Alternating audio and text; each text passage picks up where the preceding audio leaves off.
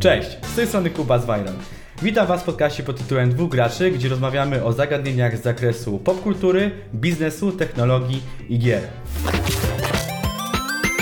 W dzisiejszym odcinku jest ze mną wyjątkowa postać, która przyszła do nas z niesamowitym projektem, który można by śmiało powiedzieć rzuca rękawice Steamowi i mam nadzieję, że zrewolucjonizuje i natchnie mm, rynek nową świeżością ze swoimi e, pomysłami. Jest z nami Szymon Jankowski, CEO projektu, już nawet nie projektu, tylko firmy HashUp, e, z którym porozmawiamy dzisiaj troszeczkę więcej, na czym to wszystko polega i skąd, e, skąd to porównanie do Steama, skąd ta, skąd ta rękawica. Cześć Szymon, co u Ciebie słychać? Cześć, dobrze, dziękuję. Super. E, wiesz co, nasi widzowie na pewno i słuchacze będą chcieli więcej troszeczkę wiedzieć, na czym polega HashUp, co to jest i jaka idea za tym idzie. Czy można powiedzieć, o co w tym wszystkim chodzi? E, My chcemy przywrócić graczom e, do ich rąk e, posiadanie gier, ponieważ razem z dystrybucją cyfrową gracze nie posiadają gier i nie mogą się nimi wymieniać. Dystrybucja obecna jest skrajnie przyjazna twórcom, natomiast nie graczom. Walczymy z modelem subskrypcyjnym, który jest takim dochodem podstawowym dla twórców i gracze, twór, mhm. twórcy przestaną się starać, tak jak, tak jak to miało miejsce w latach 90., kiedy dystrybucja należała do graczy. E, którzy właśnie posiadali grę i, i, cena gier była jakby wolnorynkowa, wymieniali się nimi. E, my, my, chcemy połączyć zalety dystrybucji fizycznej, e, którą rozumiemy przez posiadanie i skrajne, skrajne zalety tej dystrybucji dla graczy, z zaletami dystrybucji cyfrowej, która jest skrajna, z kolei skrajnie dobra dla twórców. Nasza dystrybucja polega na posiadaniu przez graczy praw do jednostek gier, i jednoczesnym e, posiadaniu przez twórców praw do kształtowania zasad e, licencji tymi grami, czyli robimy takie programowalne licencje do gier. Okej, okay, pomysł na papierze wydaje się być bardzo, bardzo spoko i rzeczywiście jest e, niezwykle oryginalny, to muszę przyznać. I z, jednak skąd, e, wiesz, doszedłeś do, e, do takiego pomysłu? Skąd się wzięła ta potrzeba i wymyślenie takiego kartridża? Wiesz co, to było tak, że kupiłem sobie mhm. kiedyś tam PlayStation i przeprowadziłem się i kupiłem sobie drugie. Nie mogłem po prostu wysłać gry między PlayStation, okay. cyfrowej wersji gry. No tak, to jest, to jest czasem problem. No i no ona nie należy do mnie. Kolejna sprawa to to, że ja po prostu czuję, że twórcy gier coraz mniej przykładają się do pracy tym sensie, że mm, no robią gry dobre oczywiście, ale AAA y, jakby nie ma mechanizmu y, karania twórców przez graczy. Y, na przykład ostatnia sytuacja z Falloutem 76, gdzie został sprzedany bubel. Jakby w mojej dystrybucji twórcy baliby się wypuszczać niedokończonych gier, bo gracze by od razu zdampowali cenę. Mm, I jakby brak tych, tych mechanizmów wolnorynkowych w dystrybucji gier no, no psuje te, gry po prostu. Ja bardzo lubię gry. No, tak samo, jak i, tak samo jak i ja. Wspomniałeś o tych mechanizmach wolno, wolnorynkowych i mm, wcześniej, jak rozmawialiśmy o kartridżu, e, to jednak chciałbym wrócić do tego tematu, i bo mm, postaramy się może wytłumaczyć, e, w jakiej formule i w jakiej technologii ma polegać e, wymiana i jak najprościej możemy wytłumaczyć to osobie, która nie ma pojęcia, wiesz, o technologiach blockchainowych, o NFT i tak dalej, i tak dalej. Czym w zasadzie jest taki cartridge? Wiesz co, naj, najłatwiej będzie mi wytłumaczyć, e, czym jest cartridge na blockchainie, czyli właśnie licencja przechowywana mm -hmm. na blockchainie, którą można się wymieniać, poprzez poprowadzenie jakby historii od, od początków gier, od pierwszej gry i poprzez każdą następną generację licencji. E, pierwsza generacja licencji była powiązana z fizycznymi maszynami, e, na przykład gra Pong e, wydana w 1972 roku wymagała, żebyś ty poszedł pograć na urządzeniu, maszynie do gier. Musiałeś tam wrzucić kilka groszy i, i sobie mogłeś grać. I to była pierwsza e, generacja jakby licencji do gier. Maszyny były, były jedną wielką licencją i tutaj e, rządził posiadacz maszyny. Drugą genera pierwszą generacją e, licencji, zerową jest fizyczna maszyna, pierwszą generacją jest fizyczny nośnik licencji, czyli na przykład cartridge, płyta CD. Tutaj rządzili gracze, oni wymieniali się licencjami. Kiedy gra była słaba, to od razu ją sprzedawali.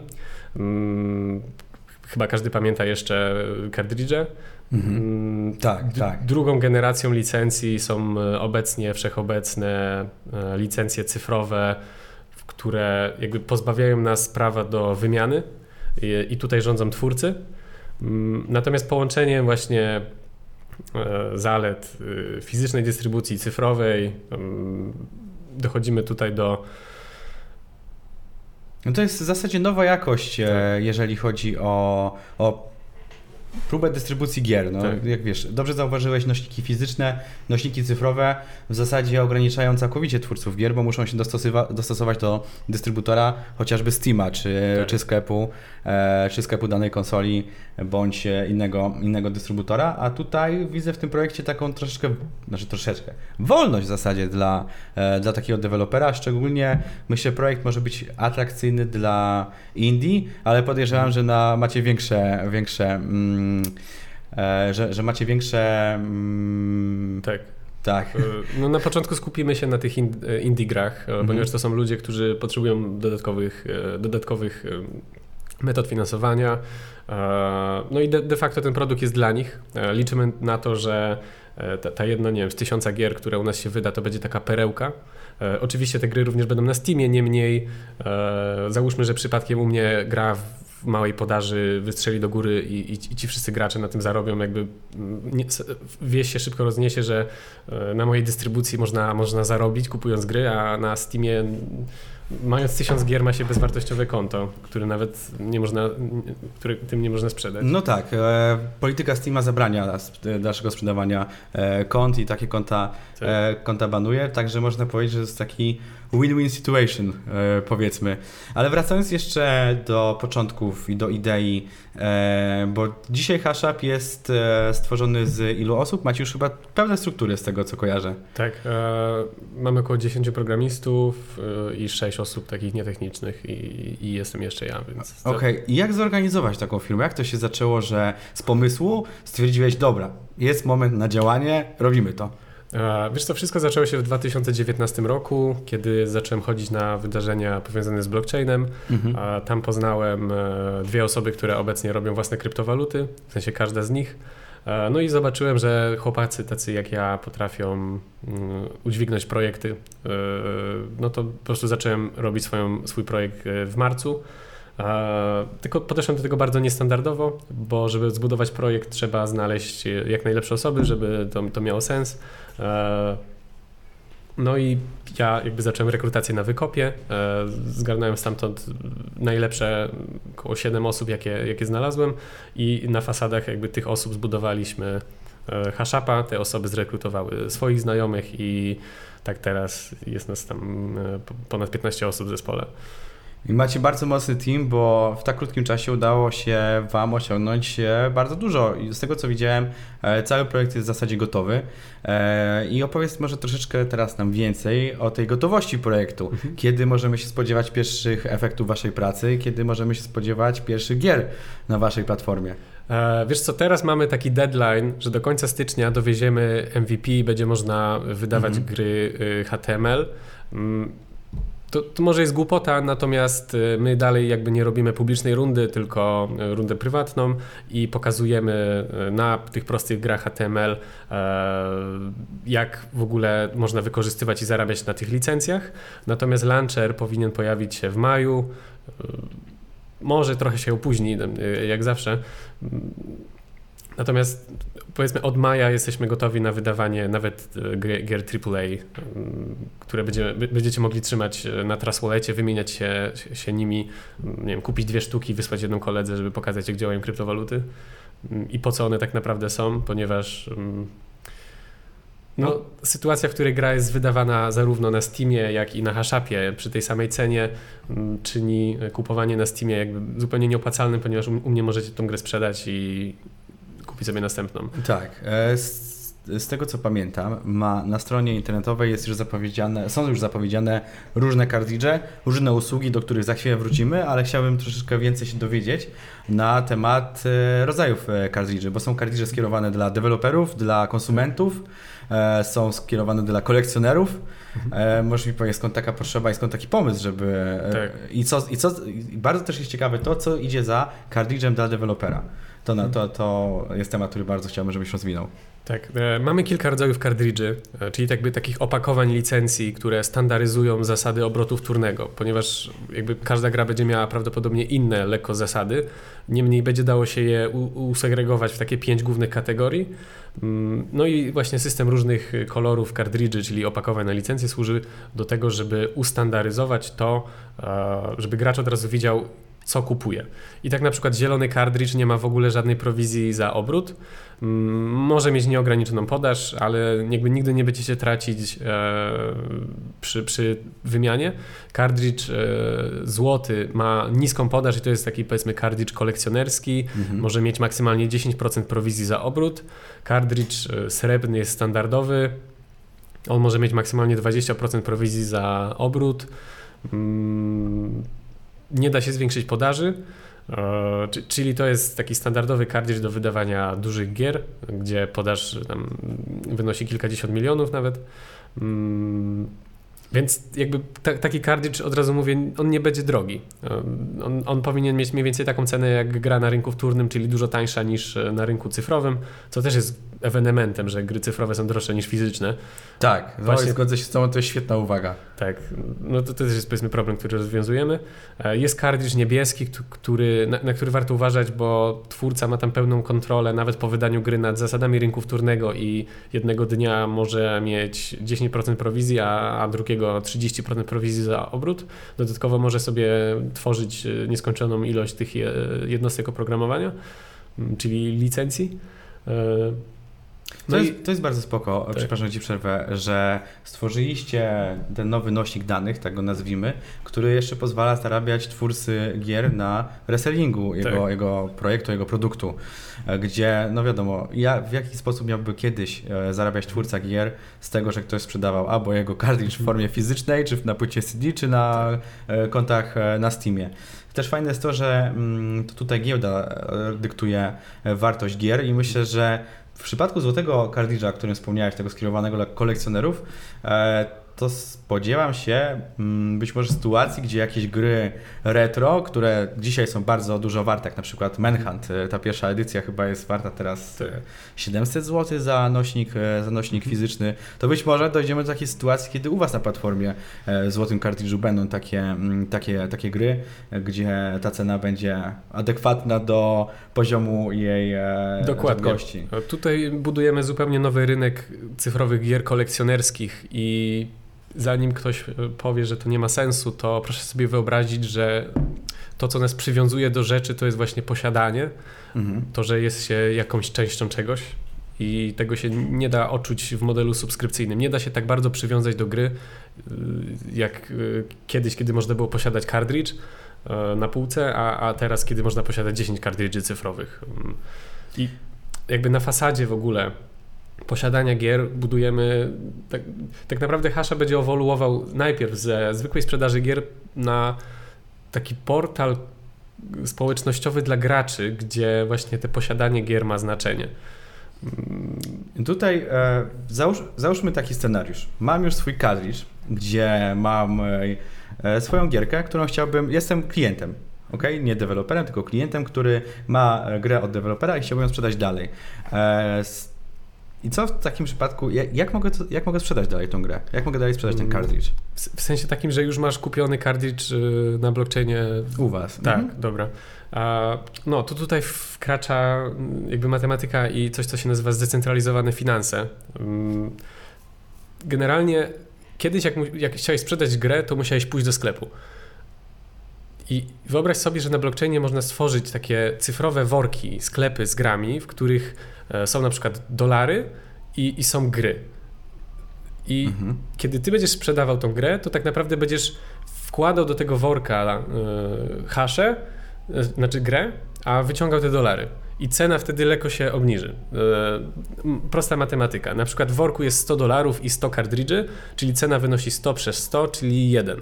Kiedy wsadzisz jeden kartridż i wyciągniesz 1 dolar, to cena będzie wynosiła 101 y, kartridży przez 99 dolarów, czyli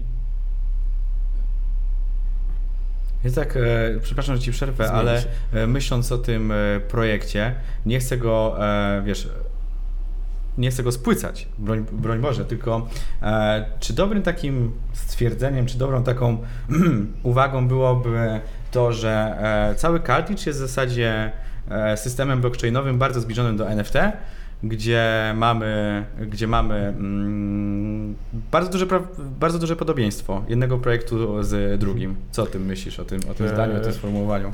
Tak, tutaj od razu musiałbym powiedzieć, czym jest NFT. NFT jest unikalny. E, Mhm. Posiada się na przykład unikalny indeks obrazka. Mm, Natomiast jakby nie patrzeć, licencje do gier są jednorodne, czyli nieunikalne. Czyli jedną licencję gier można wymienić do drugiej i no my jesteśmy takim NFT, gdzie unikalny jest tytuł, ale ilość jest ogromna. Ja bym to w ten sposób patrzył. Tak, Mhm. że GTA 5 jest e- jednym NFT, jakby unikalnym tytułem, ale tego GTA 5 jest 10 milionów. Rozumiem. To jest taki, taka druga, drugi wymiar mm, NFT powiedzmy. Okej, okej. W zasadzie przeniesienie e, nośnika fizycznego do świata wirtualnego. Dokładnie. HashUp to nie tylko cartridge, ale też kilka innych projektów wewnątrz tego, e, między innymi Gamer, e, GameCap, o którym też chcemy wiedzieć więcej. Możesz nam powiedzieć, na czym to polega? To jest tak, e, kiedy wchodzicie na... W ogóle my chcieliśmy przenieść to, w jaki sposób powstają kryptowaluty na model wydawania gier. E, No i kiedy e, zwykły człowiek sobie chce zobaczyć, jakie są ceny kryptowalut, to wchodzi na platformę, która się nazywa CoinMarketCap. Mhm. I tam Bitcoin jest pierwszy, potem jest Ethereum i jest ranking e, wszystkich kryptowalut. My skopiowaliśmy ten pomysł i mamy GameCap, który jest takim CoinMarketCapem, gdzie możesz przeglądać jakby wartość gier w czasie.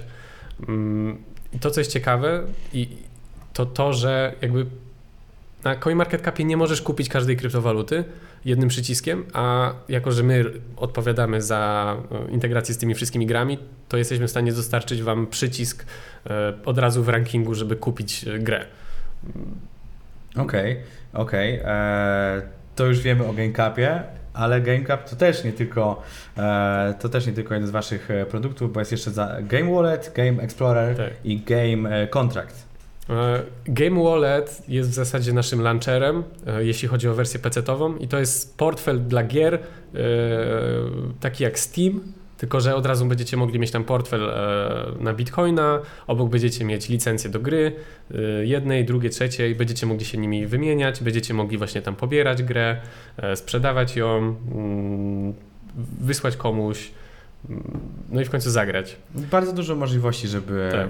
prowadzić swoje konto, żeby e, też, też dbać o, tym, o, o ten e, I- portfel. Jeśli chodzi o, o wersję yy, mobilną, no to to będzie zwykły portfel kryptowalut powiązany z portfelem gier, gdzie będziecie mogli mieć licencję.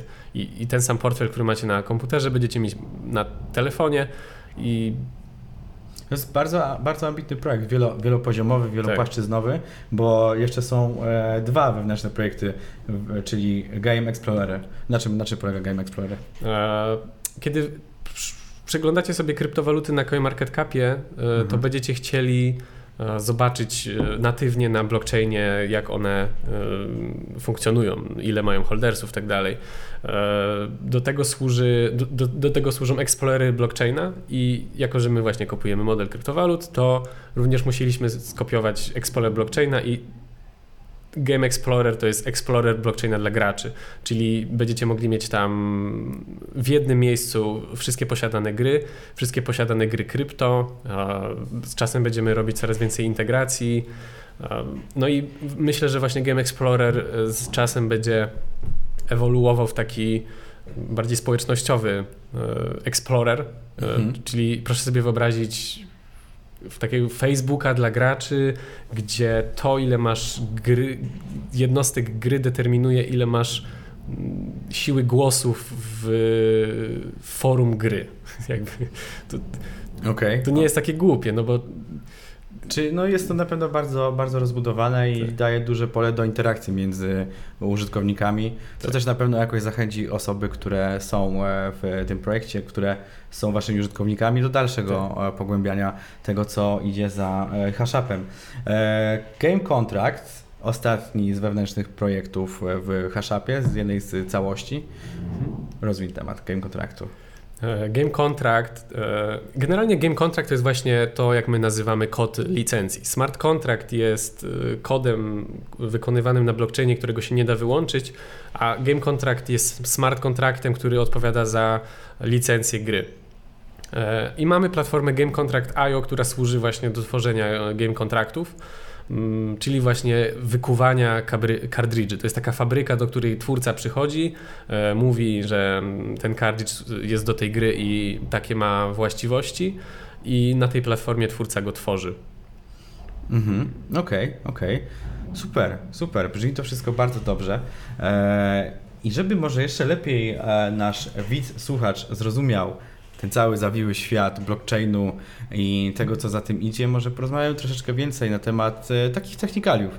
Między innymi, czym jest blockchain, e, czemu różni się, przepraszam, czym jest blockchain, mm, jaka jest różnica między bitcoinem a NFT. Jesteś nam w stanie coś powiedzieć więcej na ten temat, wytłumaczyć tak. może? Wiesz, spróbuję, tam nie, nie ćwiczyłem tego jeszcze, ale czym jest blockchain? E, blockchain jest jedną wielką zdecentralizowaną bazą, gdzie każdy może próbować e, walidować dane i sprawiać, że one są jakby niezastąpywalne, niezmienialne. Mhm. Mm, no i jaki to rozwiązuje problem? Załóżmy, że e, ja jestem e, założycielem Twittera i zmieniłem komuś posta starego i go posądziłem o no, nie wiem, homofobię, cokolwiek. Mm, to, co sprawia, że y, wszyscy jakby wierzymy sobie, to, to jest nasza przeszłość, a blockchain jest niczym innym jak e, łańcuchem struktury danych e, ułożonych w czasie, które nie da się zmienić ty, ty, tych danych. Mm, I ja ostatnio grałem w Cyberpunka i tam na końcu był e, Uwaga, spoilery. Tak, tam na samym końcu był taki motyw, że e, ktoś ożył i był jego hologram. E, I co sprawiło, że ci ludzie uwierzyli, że ten hologram był prawdziwy? E, bez potwierdzenia, że ktoś jest właścicielem jakiejś przeszłości, nie jesteśmy w stanie komuś uwierzyć. I, mhm. I, przez to, że blockchain jest zdecentralizowany i każdy może partycypować do utrzymywania tej bazy, to ona jest jakby zupełnie niezależna i taka pewna. I, tak, I taka pewna, dokładnie. Wiesz, e, ja bym dodał jeszcze porównanie, e, przepraszam, nie porównanie, tylko czym różni się Bitcoin od e, NFT i jak to się łączy z blockchainem. Z tego co rozumiem, popraw mnie oczywiście, jeśli się mylę, ale mm, no, Bitcoin i wszystkie kryptowaluty są, przepraszam, są walutami, które korzystają właśnie z blockchaina jako technologii zabezpieczenia, mm, zabezpieczenia mm, wartości tych e, danych, które, na których składa się e, kryptowaluta i bardzo podobne jest to do, do NFT w taki sposób, że zamiast kryptowaluty mamy, e, mamy projekt, mamy wszelkiej maści działalność artystyczną, która składa się na takie NFT. Mhm. No, myślę, że tak możemy w miarę prosty sposób wytłumaczyć naszym słuchaczom, Dobra. na czym to polega. E, a mnie bardzo ciekawi, e, co ty myślisz jako, jako fan, propagator e, idei blockchainowej, czemu ta technologia jest według ciebie, przepraszam, według ciebie zrewolucjonizuje świat i czemu w ogóle powinniśmy się mm, nią interesować? Mhm. Ona zrewolucjonizuje świat, ponieważ ona z, jakby z założenia jest dokładnie tak samo zbudowana jak internet. I obecnie stoimy na rozdrożu. Albo technologia e, będzie nas zupełnie śledzić i jakby rządy będą wiedzieć o nas wszystko i w tą, tą mhm. stronę idzie, ponieważ e, pieniądz międzynarodowy CBDC jest jakby jednym wielkim, jedną wielką kryptowalutą, w której jest jeden walidator, czyli rząd światowy, czy tam to jest, bank to jest światowy. Świetne porównanie. To jest świetne e, porównanie. A blockchain jest zupełnym przeciwieństwem tego, czyli niekontrolowaną przez nikogo e, bazą e, jednostek, w które my wierzymy, że są warte tyle a tyle. I jakby albo pójdziemy w stronę, kiedy taką, że technologia będzie nas otaczać i będzie o nas wiedzieć wszystko, albo pójdziemy w stronę niezniszczalnych narzędzi do walki o wolność, których nie da się kontrolować. Myślę, że niedługo czeka nas, y, no zresztą już to się dzieje, y, krzyczenie na blockchain, że ta technologia jest zła i tak dalej. Niemniej to, to będzie, będzie po prostu lobbying e, ze strony ludzi, którzy będą się bać tej technologii, bo jest jakiś konflikt interesów chyba Tak.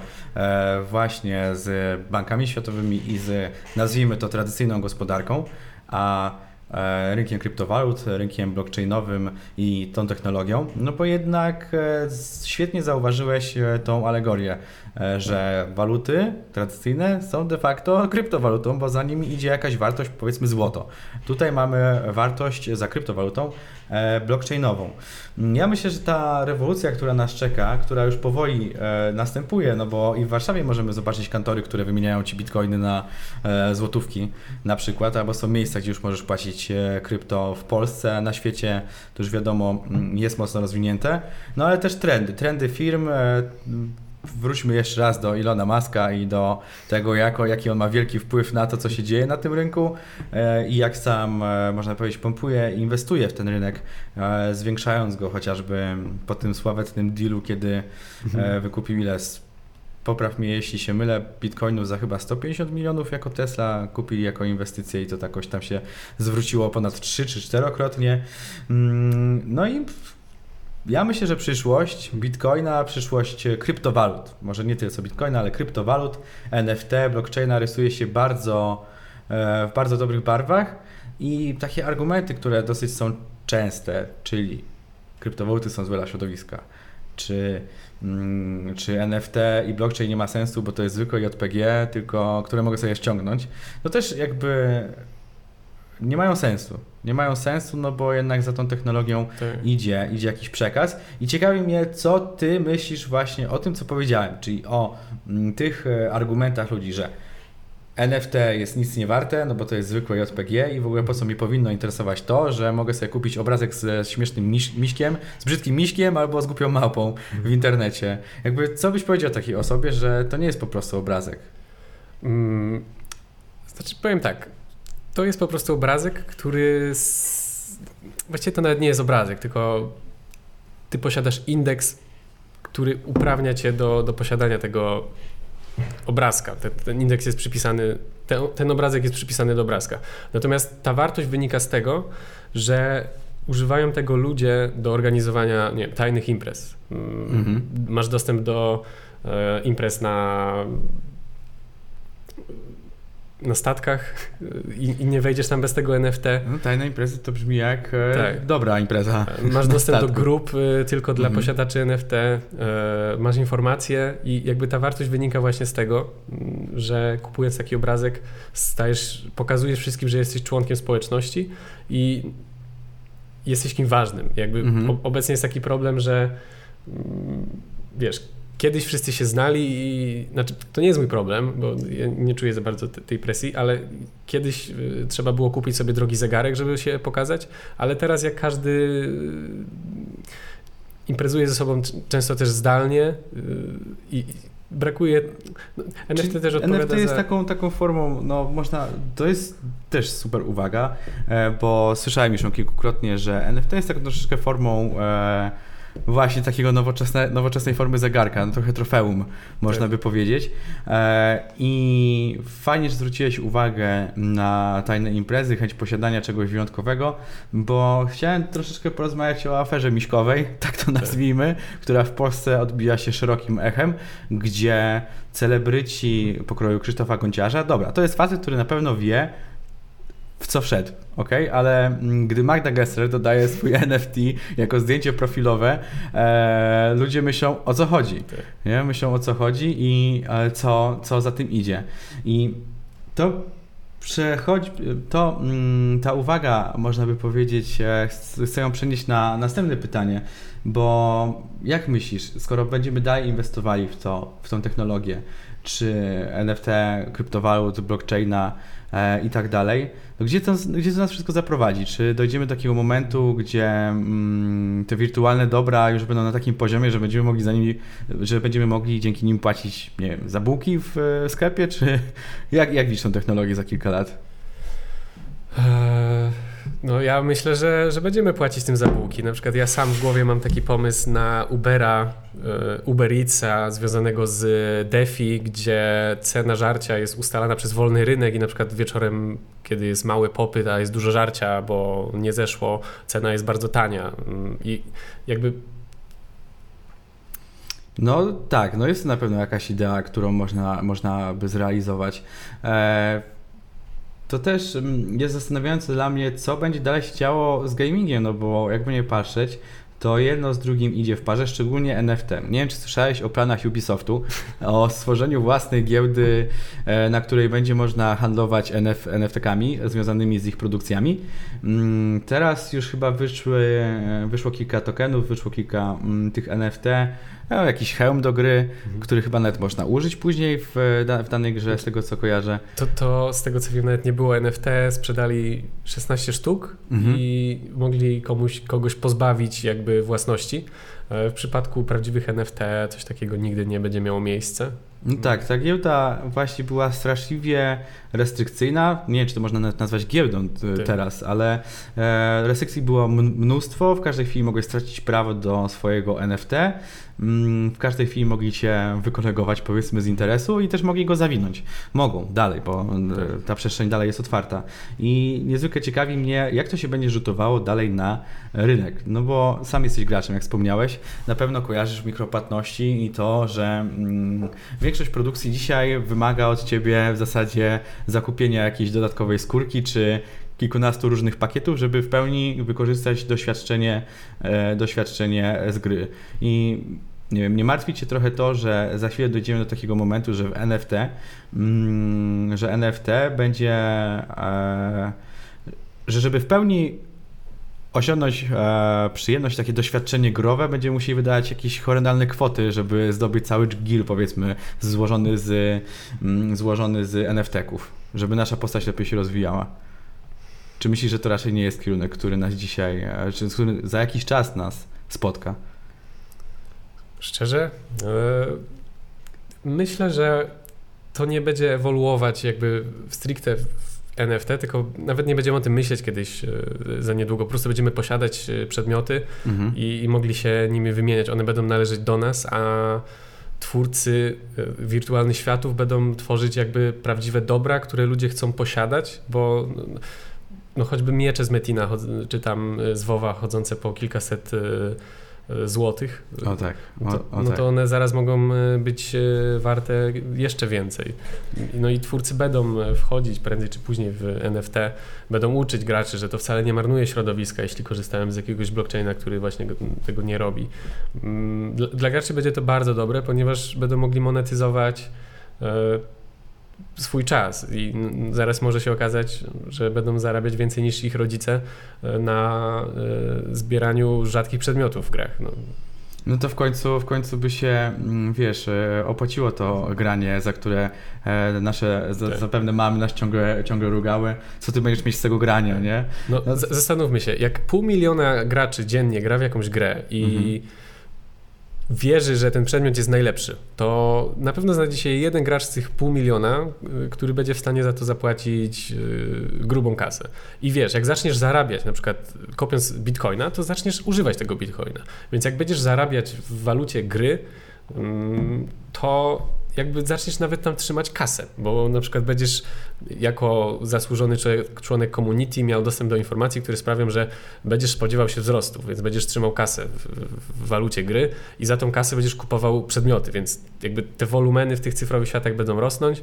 No a wiecie, na takim game over to y, jest już ta symulacja. Mhm. w sensie i to ja myślę, że na pewno są plusy i minusy takiego NFTK e, dzisiaj. Bo jeżeli mówimy o zdecentralizowanym systemie, takim jak chociażby HashUp, no to może się odbywać na naprawdę fajnych zasadach, gdzie e, każdy na tym zarabia i, i jest to opłacalne na każdej ze stron. Natomiast jeżeli dochodzi do sytuacji, kiedy duży wydawca gry stwierdza sobie, że stworzy swoją giełdę na swoich zasadach, która de facto nie jest giełdą, tak. można by powiedzieć, no to wówczas rodzi się system, który w moim odczuciu może budzić jakieś e, niepokoje w przyszłości. No, spójrzmy na to, co się działo przez lata z dużymi tytułami, gdzie były wykorzystywane wszelkie maści skrzynki, e, czy, czy jakieś, wiesz, powiedzmy, sprzedawano e, ekwipunek e, w grach, e, wiesz, mogłeś kupić, e, nie wiem, nową skórkę do karambitu w CS-ie, za, zapłacić za nią 30 tysięcy złotych i Steam mógł ci zablokować konto w jednej chwili. Nie? Jakby nie miałeś tego zabezpieczenia, co się wydarzy. No wasz system może jakoś zabezpieczyć e, taką, taką transakcję, tylko teraz jest kwestia tego, mm, kto e, i jak dołączy do waszego, waszego programu. Także mam nadzieję, że uda się, wiesz, zaprosić kilku fajnych wydawców i kilka fajnych projektów, żeby ten ekosystem też, e, też, też dobrze działał. I jak wspomniałem na początku naszego podcastu, rzucił tą rękawicę, e, rzucił tą rękawicę Steamowi, bo jednak jego potężny monopol w zasadzie na wszystko, no nie rodzi dużo miejsca na mm, powiedzmy działania nowych firm, ale myślę też, że jest jeszcze jest jeszcze moment, kiedy jednak e, nowe, unikatowe projekty mają rację bytu, szczególnie przy wykorzystaniu tych e, tak zhypowanych technologii jak NFT, blockchain, tak. blockchain i tak dalej. Właśnie wróćmy jeszcze na chwilę do hashapu, do waszych kartridży i do do całej działalności.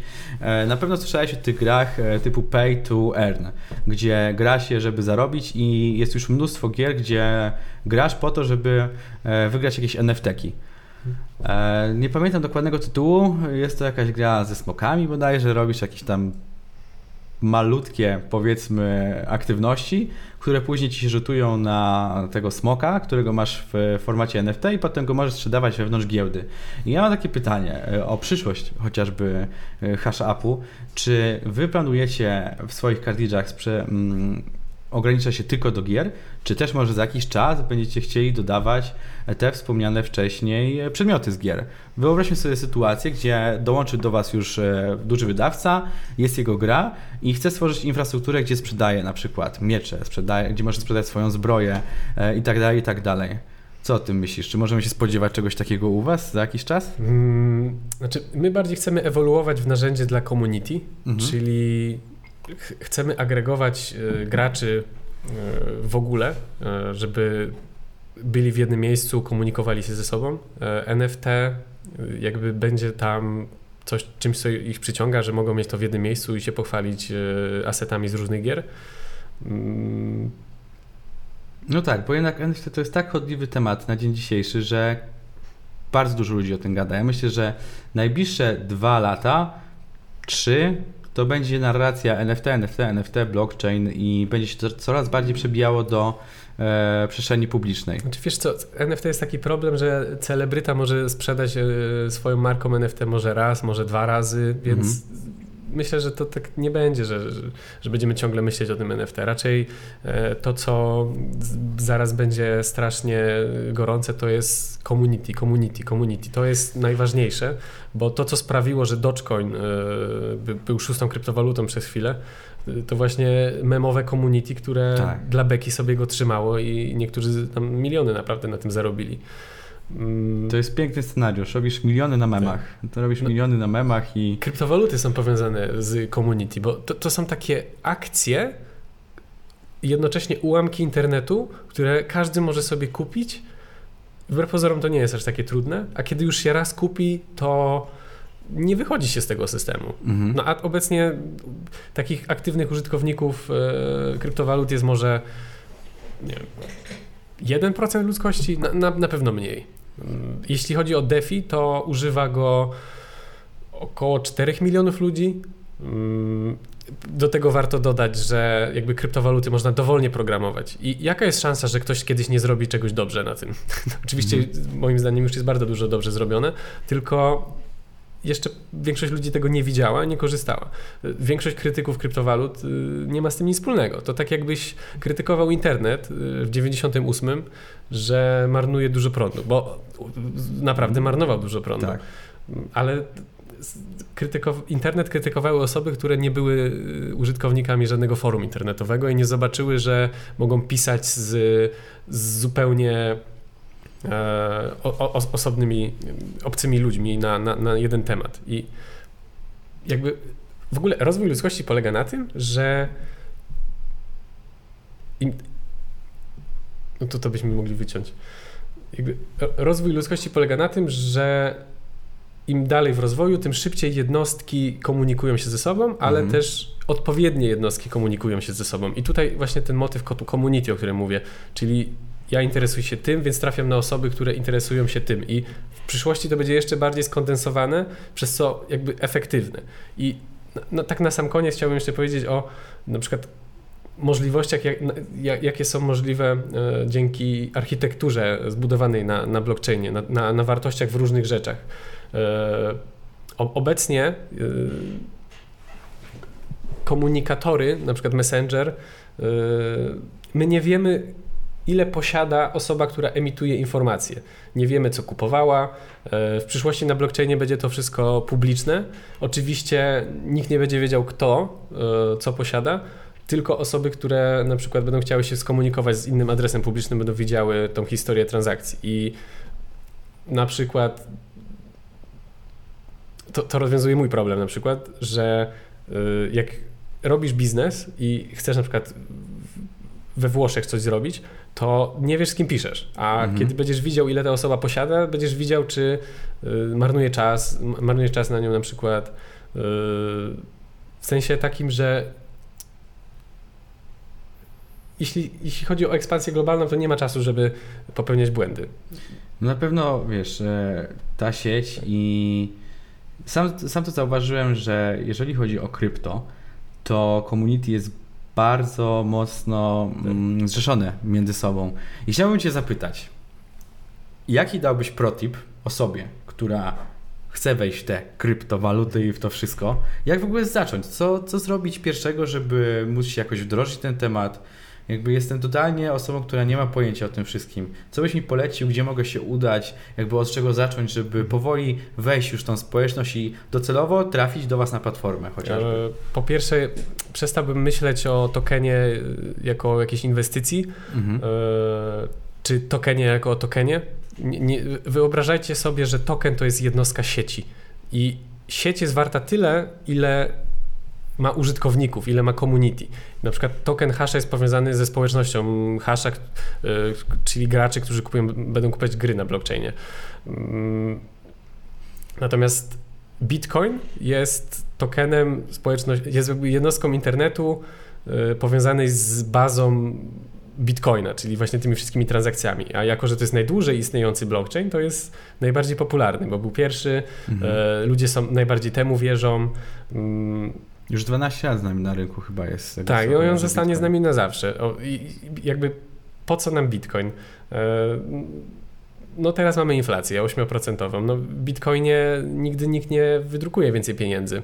I wiecie, za 100 lat nie będzie złotówki, ani prawdopodobnie dolara, a, a bitcoinów dalej będzie 21 milionów, więc jakby ludzkość prędzej czy później się przerzuci na, na, na, na pieniądz, którego jest pewna.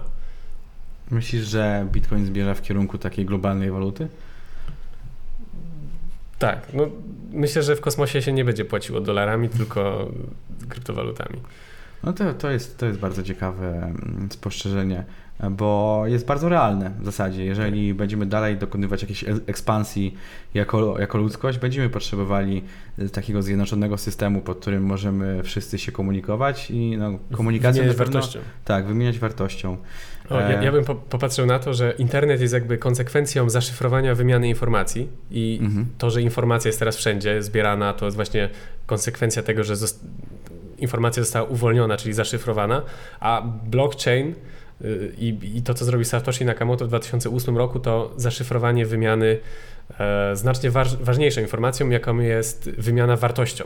I to, co teraz widzimy, to, że można mnie tam oglądać e, gdziekolwiek na świecie e, w dobrej jakości, to to jest internet, a to, że będzie można z Polski zrzucać się na wieżowiec w Dubaju i być jakimś małym właścicielem apartamentu i czerpać z tego zyski, to jest konsekwencja zaszyfrowania wartości, która ma teraz miejsce. Jakby będziemy mogli wymienić ułamek licencji gry na e, dowolnie inną wartość, jakby. Mhm. Nawet na, nie wiem, na ułamek mieszkania. Za tą technologią idą e, nowe formy, nowe formy właśnie wymieniania się dobrami w zasadzie, tak. bo jak wróćmy jeszcze raz do tego NFT. Przejdziemy do barteru. Tak, przejdziemy do barteru w zasadzie. Coś za coś, ale wiesz, wartość za wartość tak naprawdę. Mhm. Jeśli masz, e, no właśnie ten na przykład ułamek licencji gry komputerowej zamieniony na ułamek mieszkania. W czasie rzeczywistym, po prostu jednym przyciskiem. Dowolna wartość na dowolną inną. Tak jak teraz wymieniasz informacje bardzo szybko, tak będziesz wymieniał się wartością bardzo tak, szybko. I właśnie ta decentralizacja tego całego systemu tak. E, pozwala nam na to, żeby kupić sobie część tego wieżowca w Dubaju.